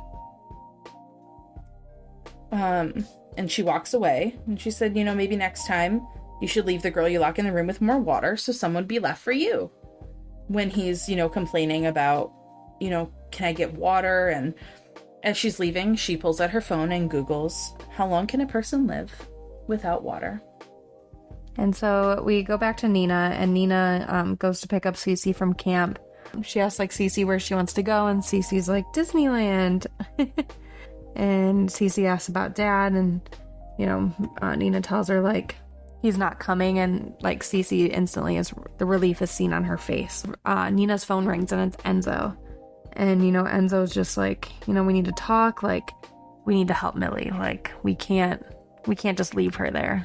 And then, you know, Nina's like, I'm good. Like, Millie's fine. Like, she'll take care of herself, you know? But, um, kind of Enzo puts like that doubt in her head because Nina thought, you know, she was hiring Millie to like kind of be her replacement, but to ultimately kill Andy.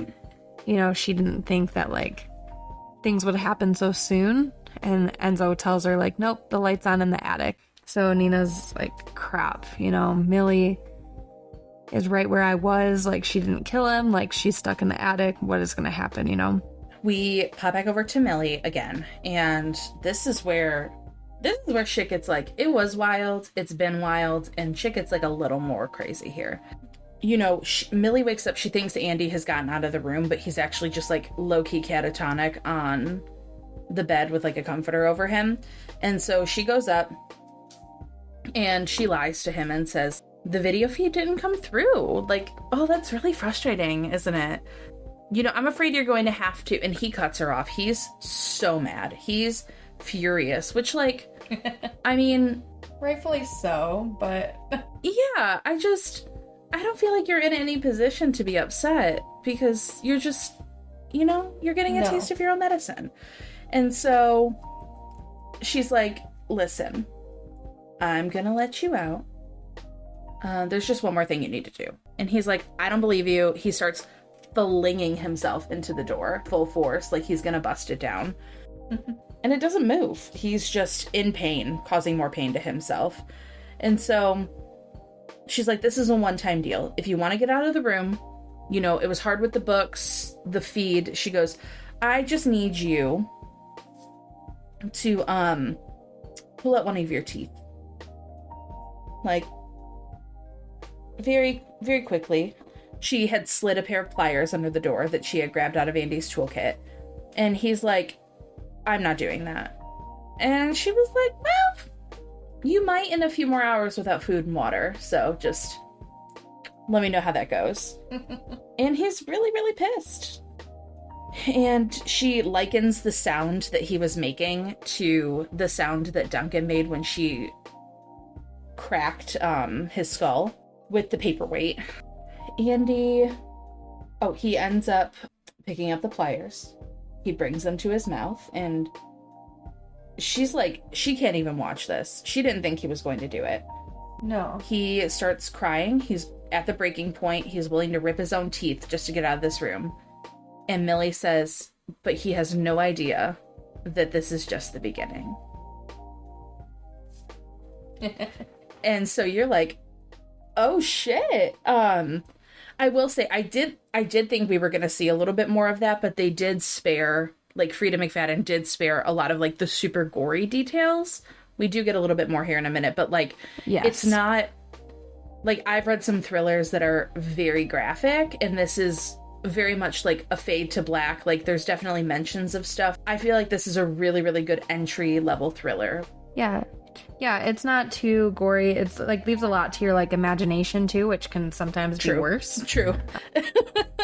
But um but yeah, no, I think I think as thriller goes, like this shouldn't scare you away from reading a thriller. Not like nightmare inducing. I mean, it could be. You know. You know, sure. everybody's different, but um in comparison to some of these crazy books that I've read, this is not as not as crazy. So then we go back to Nina and Nina um you know, she decided to come back to go with Millie, but she told Enzo like one condition. Enzo needs to like protect Cece with his life. If she goes back into this house, like who knows what can happen, but like, you know, Nina wants Cece protected. So Enzo agrees, of course, you know, to take Cece and just to take care of her. Um, so Nina like arrives back to the house and she just says like she knew that something was wrong. Like she could just sense it. Something was definitely off in in the house. She runs upstairs. She notices that the door to the stairwell of the attic is open and she starts to look up and she's like, Someone is in there. Where's Andy? So she's climbing up the stairs. And sh in her head, she's like, Okay, she's talking out loud. She's like, Don't worry, Millie, I'm going to help you. But when she lets the door swing open and she gets the key out of her purse, she sees that the two light bulbs are flickering on the ceiling. There's enough light there that she can make out Andy, or what used to be Andy. And she says like for a solid 60 seconds all she can do is like stare. Um, you know, and she like kind of dry heaves and is like oh gosh, like what am I looking at, right? And um then she hears Millie behind her just say, "Hello, Nina." Um and she, like Nina like almost has a heart attack because she was just like so focused on the sight in front of her and like sickened by it that she didn't even like hear the footsteps that were behind her. Millie's there holding up a bottle of pepper spray to um, point it at Nina's face. And Nina's just like, put the pepper spray down. I'm not going to hurt you, I promise. And just like asking how long has he been up here. Millie is like five, I don't know, six days. I lost count. Um, and Nina confirms like he's dead. Like, how long has he been dead? And um, like Millie's kind of just like, do you think he's definitely dead? and Like, um, I don't mean to laugh, but Nina's like, I can, I can check. Yeah. Right. like uh, Millie, he's been up there for like five, six days without water. Like, of yeah. course he's dead. Right. And so, like, you know, Nina goes over and check and just confirms, you know, like he's gone. And Millie kind of stares, lowers the pepper spray, and is just like, kind of sinks in like the enormity of like what Yeah. happened, you know? And, um, just realizing like, you know, Millie's like, you know, I'm going to go back to prison. Like, she's just like, upset, right? Like, because she was in prison since she was a teenager. Like, Millie is, you know, still very young in like her actions and how she behaves. And, um, you know, so Nina kind of likens her to like Cece. Like, yep, she's just a girl. Like, you know, she cries a similar way to like Cece does. Um, and Nina just kind of reassures her, like, nope, you're not going to prison. You weren't even here. Like, you're going to leave. I'm going to tell the pr- police you were off all week. And, like, Nina, you know, is just like, I can't let this poor girl take the fall for this, right? Even though um, Nina wanted her to kill him, right? Is why she hired him in the first place She basically tells her to like get out while she can.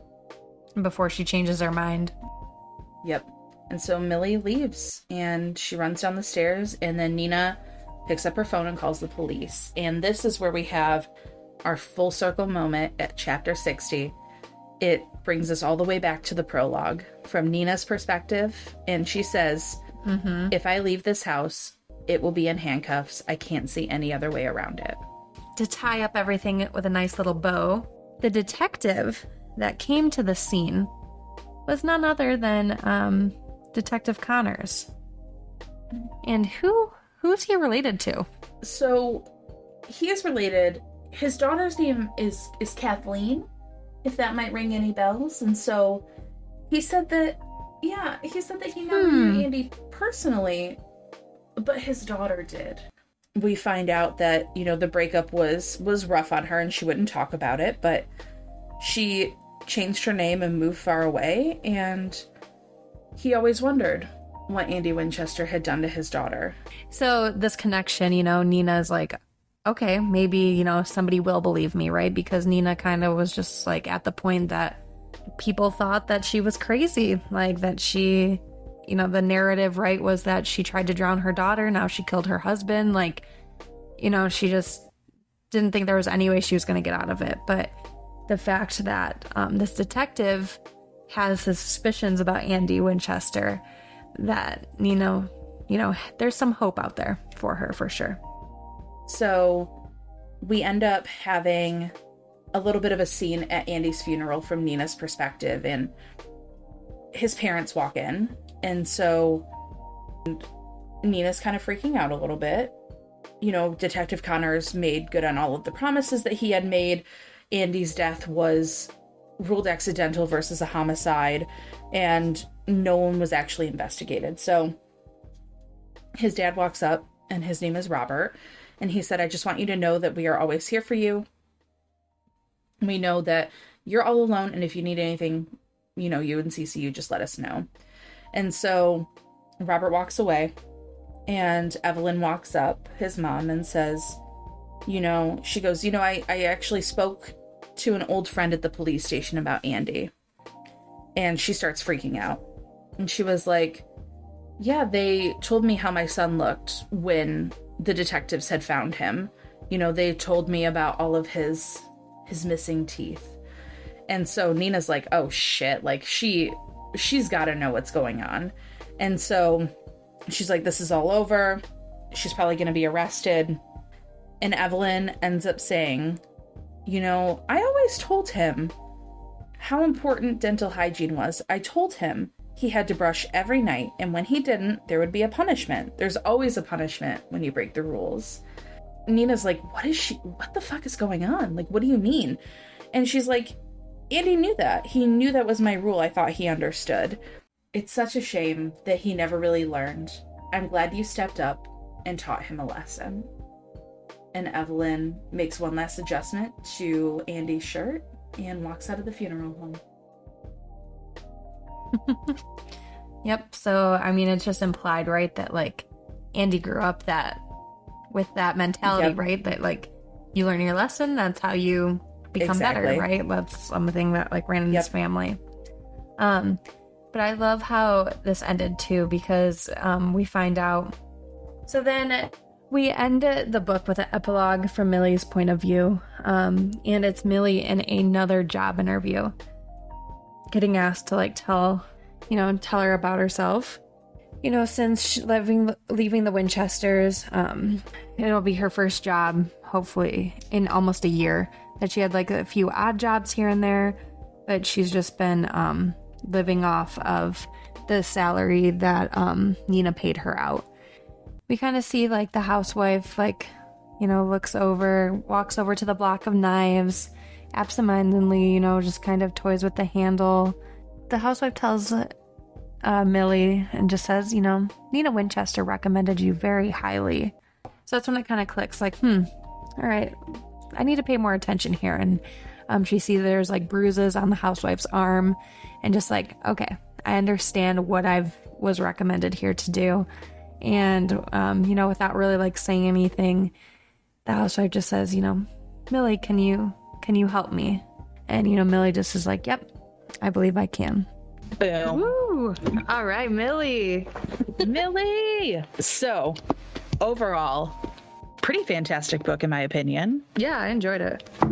Um, I really liked it. I thought it was very fast paced, even though the thriller stuff didn't take place until kind of the back half of the book. But it grabbed my attention pretty immediately. And I feel like she did a really great job of painting scenery. I loved Nina's like how to guide that really mm-hmm. just completely sold me on what this book was. Oh, totally. I think it like leaned into Nina's character so much more too, right? Because, like, yes. you know, for the first 160 pages or whatever, the first um, 30 something chapters, you're like, okay, Nina like doesn't know what she's doing. She's all over the place. Yeah. But then when you get to her chapters, she's like, nope, this is what I did, X, Y, Z. Like I already had it planned. Exactly.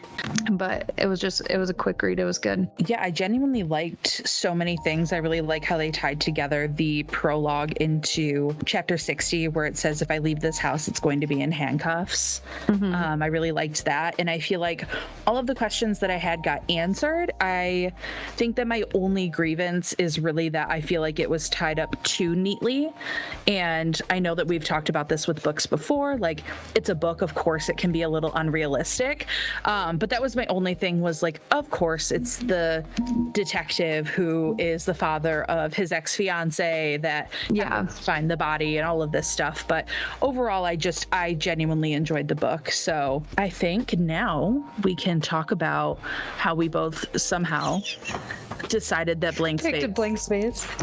the reason that this came to mind for me, and I'm sure it's going to be the same for you because we came up with the same song, is for me the whole idea that blank space has been this like really dramatized version of what a serial dater and how crazy Taylor Swift is it gave me such strong Nina vibes to where she's like, I can show you what crazy is. Like, I will yeah. show you amazing things, incredible things. I will be the perfect wife, but I will also fuck you up. Yep. Yeah, it just like similar things for sure. Like it gave me both like Millie and Nina vibes, but because blank space is very much like being like almost like gaslit into thinking like you're the problem, right? Like yes, and it's like, well, you you think I'm the problem, then I will show you I'm the problem. So as soon as Nina started to like, you know, let her hair grow, let herself go, she's like, yep, I got a blank space and I can write your name. Like, yeah, I feel like it you know, they'll tell you I'm insane. You know, I love the players and you mm-hmm. love the mm-hmm. game.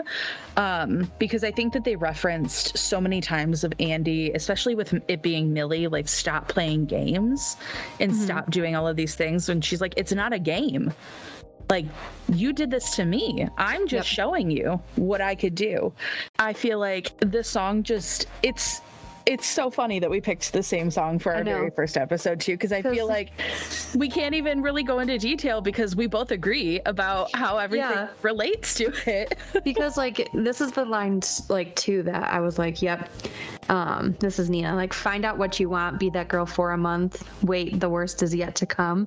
Screaming crying perfect storms. I can make all the tables turn rose garden yes. filled with thorns. Keep you second guessing like oh my god who is she? It felt very oh. and then also like the epilogue too right? Like millie. Yeah like i have a blank space. I'll write your name. Just thinking about her like if she continues this yes. like yes. who else is going to be on her list of like exactly. these men and- that are just trash?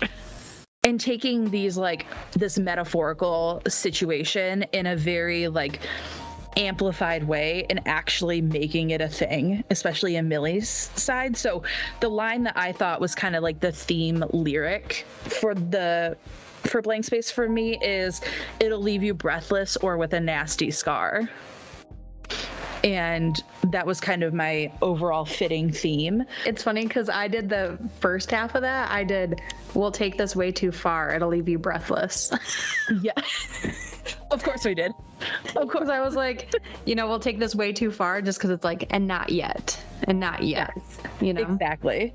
So, yeah, I feel like that's I, we don't really have much more to say about that because we no. both picked, in my opinion, the perfect song. I think so too. I mean, I think book. that just shows, right, that like that's the song for this it book. Fits. Out of because I looked through a lot of songs and I was like, hmm, mm. and then I listened to this one and I was like, yep, blank space is it. Like this is giving 100%. me, like I can just see like the movie playing and like this would just be like a song in the movie.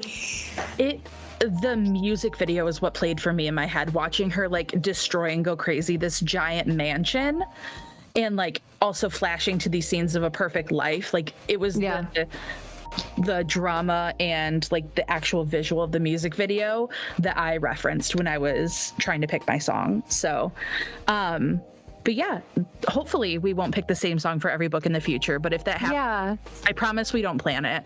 We but like if we do talk to each other about this. no, we don't. We've been keeping it very under wraps. But like if we do pick it, like you should read it then, right? Especially if I'm you saying. like blank space, then you should read The Housemaid. That's just what what I'm gathering here. A hundred percent. So we're each going to give the book a final rating. Again, we don't talk about the book, our ratings, or our songs prior to the podcast, so we can have our real life kind of reactions in between. So our book ratings are to the moon and to Saturn. So I'm going to rate in moons. Hannah's going to rate in Saturns. So for me, this book did get me out of a reading slump. It was a very fast read. I think it's super fun. There are a couple of things that I didn't love, but overall, I'm going to give it four and a half moons. Okay. Um, out of my Saturns, I am going to give it three. Um, only, only because like I really enjoyed it, but I wouldn't reread it, and that's another like thing of like a high rating for me, um, for sure. but I would recommend it. Like three stars for me is still a really good book. Three Saturns three is Saturns. still a really good book for me. Um, yep you know that's three planets it's a long time so it is and yeah maybe my ratings will get harsher with time but, but i enjoyed it i enjoyed it i gave it four and a half moons and i think that you should read it so yes. don't let my three saturns those are three away. big Saturns, okay? They They're big Saturns. Exactly. so moving on, um, our schedule is going to be a two week release. So that way we'll announce the book, gives everyone a chance to kind of read the book if you want to play along or, you know, some extra time in between. So do you want to announce what our next book is going to be? Yes. All right. So our next book kind of going off a similar theme almost, um, is The Lost Apothecary by Sarah Penner. Did we pick this book because the cover is really pretty? Possibly. Possibly. Do I pick a you know, lot of the books because the cover is really pretty? Yes, I sure. Do. I do. never. I mean, I understand like the saying, you know, don't judge a book by its cover, but I've read some of my do. favorite books because I judge the cover. The covers, yeah, yes. Like I'm not going to necessarily turn my nose at a cover that I don't love, but if my eye is drawn to a cover, I yeah, I'm going to get mm-hmm. it. yeah, we just wanted to say thank you so, so much for listening and for joining in. And we hope that you'll join us for the journey of our Music for a Book podcast. Yeah. And you can follow us. Yes, follow us on Instagram, TikTok. Also, check out our playlist on Spotify. However, there's only one song on there right now, but um, it's fine. Join our Discord too to um, add yours in what you thought would be your song to go with the housemaid. Exactly. So, super excited, you guys. And we will see you next time with our review of The Lost Apothecary.